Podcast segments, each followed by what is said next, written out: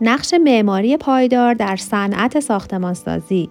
عنوان مقاله از آزاده علیپوره در این خانش من سمانه تمثال همراه شما هستم.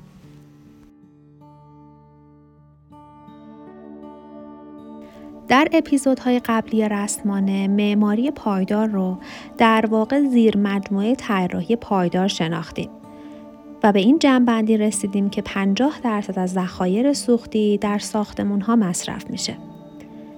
در این مقاله ما می‌خوام یه بررسی داشته باشیم بر روی بدنه دانش موجود از پژوهش های مربوط به ساختمان سازی سبز که تعاریف و گستره ساختمان های سبز رو در خودش گنجونده.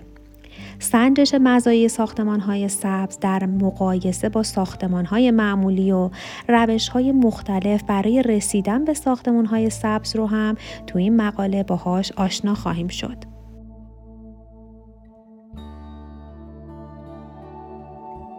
همیشه ممکنه یه سوال برای ما به وجود بیاد که انرژی تجدیدپذیر چیه؟ جوابی که نویسنده برای ما داشته این هستش که مانند سوختای فسیلیه در جهت کاهش مصرف می‌پردازه و از سوی دیگه هم به کنترل و به کارگیری هرچه بهتر منابع طبیعی به عنوان ذخایر تجدیدپذیر و ماندگار توجه جدی داره. اگر یک مثال بخوایم براش مطرح کنیم این هستش که یکی از منابع سرشار و نامیرا همون انرژی حاصل از نور خورشیده که امروزه توسط تکنولوژی فوتوولتاییک برای فراهم کردن آب و برق مصرفی در ساختمان ها از اون استفاده میشه. برای کنترل منابع سه نوع استراتژی می‌تونه مورد توجه قرار بگیره که شامل حفظ انرژی، حفظ آب و حفظ مواد. همونطور که مشاهده می‌کنید تمرکز بر این سه منبع به دلیل اهمیت اون در ساخت و اداره ساختمون ها لازم الاجراست. دومین موردی که خیلی ممکنه ذهن ما رو به خودش مشغول کنه مرحله طراحی و بازگشت به چرخه زندگیه. حالا این مرحله چجوری می‌تونه عملیاتی بشه؟ که یه ماده از یه شکل قابل استفاده تبدیل به شکل دیگه ای بشه بدون اینکه به مفید بودن اون هم آسیبی رسیده بشه. از سوی دیگه به واسطه این اصل یکی از وظایف طراح هم این هستش که جلوگیری کنه از آلودگی محیط. حالا این نظریه ها برای رسیدن به این منظور در سه مرحله ساختمون رو باید مورد بررسی قرار بدیم. این مراحل هم به ترتیب براتون میگم. مرحله اول مرحله پیش ساخته. مرحله بعدی مرحله در حال ساخته و مرحله پس از ساخت. باید توجه داشته باشیم که تو این مراحل که به همدیگه ارتباط دارن مرز مشخصی بین آنها هم وجود نداره. برای مثال می‌تونیم از مواد بازیافتی در مرحله پس از ساخت یه ساختمون به عنوان مساله اولیه در مرحله ساخت ساختمون دیگه استفاده کنیم. و اما اصل طراحی برای انسان که آخرین رو شاید بتونم براتون بگم مهمترین اصله برای توی طراحی معماری پایدار. این اصل ریشه در نیازهای انسانها داره یعنی همون زنجیره اکوسیستمی که لازم الاجرا هستش که به نوبه خودش بقای انسانها رو تضمین می‌کنه. این اصل هم شامل سه تا استراتژی نگهداری از منابع طبیعی، طراحی شهری، طراحی سایت و راحتی انسانه که تمرکزشم بر افزایش همزیستی بین ساختمان و محیط بیرون از اون و بین ساختمون و افراد استفاده کننده از اونه. در واقع می‌تونم در انتها بهتون بگم کلا برای رسیدن به معماری پایدار طراح باید این سه تا ویژگی رو کاملا درک کنه و با تمام وجود وقتی که لایه لایه توی ذهنش درک کرد فهمش کرد تبدیلش کنه به یه ساختمون پایدار.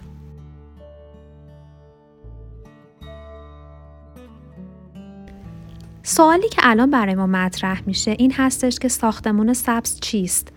و آیا ابزارهای ارزیابی ساختمانسازی سبز برای ما وجود داره؟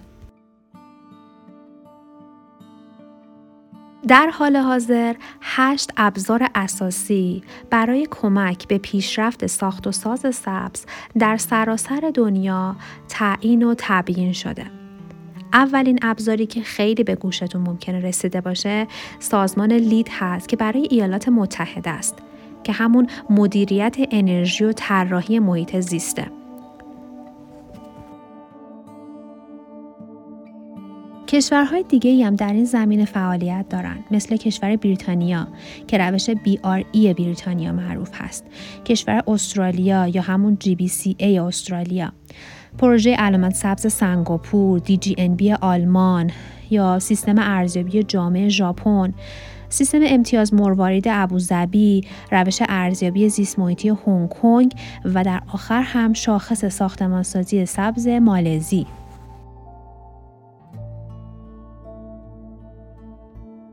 همه این ابزارهای ارزیابی ساختمان سبز به صورت داوطلبانند و توسط شورای ساختمان سبز در هر کشور و منطقه توسعه داده میشن. این ارزیابی ها تحت نظر اعتبارنامه تخصصی هست که توسط شورای ساختمان سازی سبز راه اندازی شده. شورای ساختمان سازی سبز هم برای هماهنگ کردن تلاش های شوراهای مختلف ساختمان سبز در سراسر جهان تأسیس شده. البته ساختار ابزارهای ارزیابی ساختمان سبز تا حد زیادی مشابه همدیگن.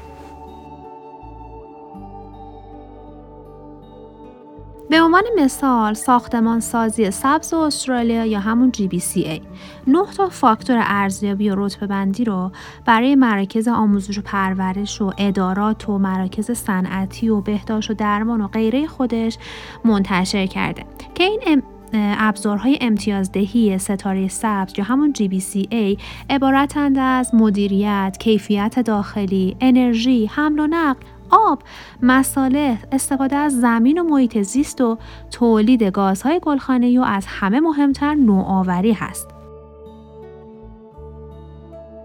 در زیر هر دسته تعداد معینی از امتیازات رو اعمال کرده که تعداد کلی امتیازات 105 از جمله 5 امتیاز هم برای دستبندی نوآوری فراهم کرده. با توجه به کل امتیازات به دست اومده GBCA سه رده از ساختمان های ستاره سبز رو گواهی می‌کنه. مثلا چهار ستاره یعنی دستیابی به امتیاز 45 تا 59 که به عنوان برچسب بهترین تلاش نامگذاری میشه. 5 ستاره دستیابی به امتیاز 74 تا 60 به عنوان برچسب تعالی استرالیا و 6 ستاره دستیابی به بیش از 75 امتیاز که به عنوان برچسب رهبر جهانی از اون یاد میشه. ساختمون های اداری هم بیشترین سهم رو در گواهی های به اشتراک گذاشته شده در ستاره سبز استرالیا دارند به طوری که 60 درصد از تعداد کل ساختمان های سبز تایید شده توسط GBCA رو به خودشون اختصاص دادند. لازمه که به این نکتم اشاره کنم که ساختمون های سبز در کشورهای مختلف با توجه به شرایط آب و هوای محلی و متناسب با نیازهای مردم محلی طراحی و ساخته میشن. بنابراین معیارهای ارزیابی برای این ساختمون های سبز متفاوته. در واقع امتیازات اختصاص داده شده برای بهرهوری آب در ابزارهای رتبه‌بندی لید و GBCA متفاوت بررسی شده. در مقایسه با ساختمان های معمولی، ساختمان های سبز به طور کلی عملکرد بالاتری از بهرهوری انرژی، بهرهوری آب و کاهش انتشار کربن فراهم می کنند. مهندسان بر این عقیدند که اگر ابزارهای امتیازدهی همچون لید رو در همه کارهای ساختمانی جدید به تصویب برسونیم مقدار زیادی از انتشار کربن دی اکسید رو می‌تونیم کاهش بدیم همینطور ترنر و فرانکل هم متوجه شدند که اگر گواهی ساختمان لید رو به کار ببریم می‌تونیم بیش از 28 درصد صرفه‌جویی در انرژی در مقایسه با سطح میانگین ملی داشته باشیم. به گفته اکونومیست ها ساختمانسازی سبز می‌تونه 30 درصد از مصرف انرژی رو نسبت به ساختمون های معمولی کاهش بده و اگر بخوایم باز هم بر اساس موارد اقتصادی بهش نگاه کنیم مدل سازی مالی رستال نیز نشون داده که گواهی ساختمانی لید حدود 10 درصد از هزینه های اضافی رو تحمیل می‌کنه اما در تجزیه و تحلیل اونها نشان داده با طراحی ساختمان سبز در مقایسه با ساختمان های معمولی در هر فوت مربع یک تا یک و نیم دلار در سال ما می‌تونیم پسنداز داشته باشیم. حالا این سوال برای ما مطرح شده که چگونه ما می‌تونیم به ساختمون سازی سبز برسیم. عوامل حیاتی موفقیت برای دسته به ساختمون های سبز به طور کلی می‌تونن به سه دسته تقسیم میشن فنی، مدیریتی و رفتاری که این عوامل باید با هم تعامل داشته باشند تا بتونن به یک نتیجه واحد برسند. ساختمون های سبز رو ساختمون هایی می‌شناسیم که اثرات منفی کمی بر محیط اطراف خودشون بگذارند. باید معماران امروزی تلاش کنند که برخلاف عرف که به دنبال سلیقه آمیانه و بازاری میرند از ذوق و سلیقه عموم مردم استفاده کنند و گرایش عموم را به سمت استفاده از عناصر و اصول معماری ثبت و پایدار هدایت کنند. لازمه این کار هم قبول عموم مردم و استفاده از ذوق و سلیقه معمار در طراحی های سبزه همونطور که معماران مختلف اروپایی و انگلیسی و آمریکایی بر فراگیری معماری بومی و سبز تاکید زیادی دارند. تمامی اصول سبز نیازمند مشارکت در روند کلگرا برای ساخت محیط مصنوع یافتن ساختمون هایی که تمام اصول معماری سبز رو در خودش داشته باشه کار ساده ای نیست. چرا که معماری سبز هم هنوز به طور کامل شناخته نشده. یه معماری سبز باید بیش از یه ساختمان منفرد و باید شامل یک شکل پایدار از محیط شهری باشه. شهر موجودی فراتر از مجموعه ساختمون هاست و در حقیقت اون رو می‌تونیم به صورت مجموعی از سامانه های در حال تعامل دید.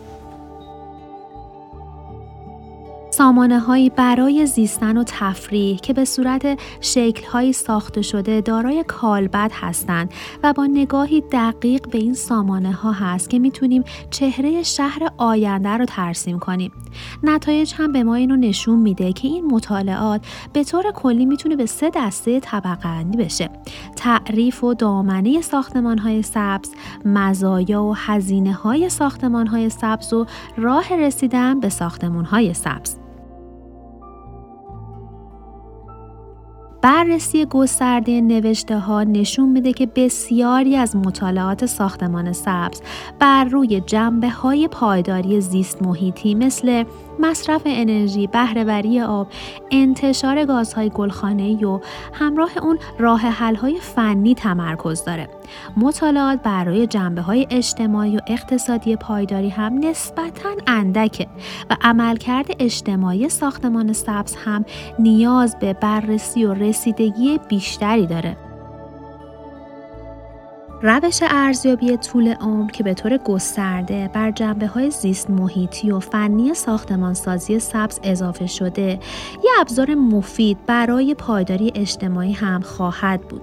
با این حال حرکت مثبتی در برنامه های ابزار رتبه بندی ساختمان سبز مانند لید، DGNB، BRE و همینطور GBCA شکل گرفته که شروع معرفی این ویژگی ها در نسخه های تازه خود بسیار کارگشاست. در انتها هم می‌تونم با یه جمله این اپیزود رو به اتمام برسونم که آگاهی عمومی از ساختمان سازی سبز در حال رشده. با این حال مباحث گسترده‌ای در مورد اینکه یه ساختمون سبز چه ویژگی هایی داره وجود داره و در ادامه و در اپیزودهای بعد حتما به اون اشاره خواهیم کرد. خیلی ممنون از شما که در چهارمین پادکست رسمانه همراه من بودین و تا آخر این پادکست رو گوش دادین. خوب باشین.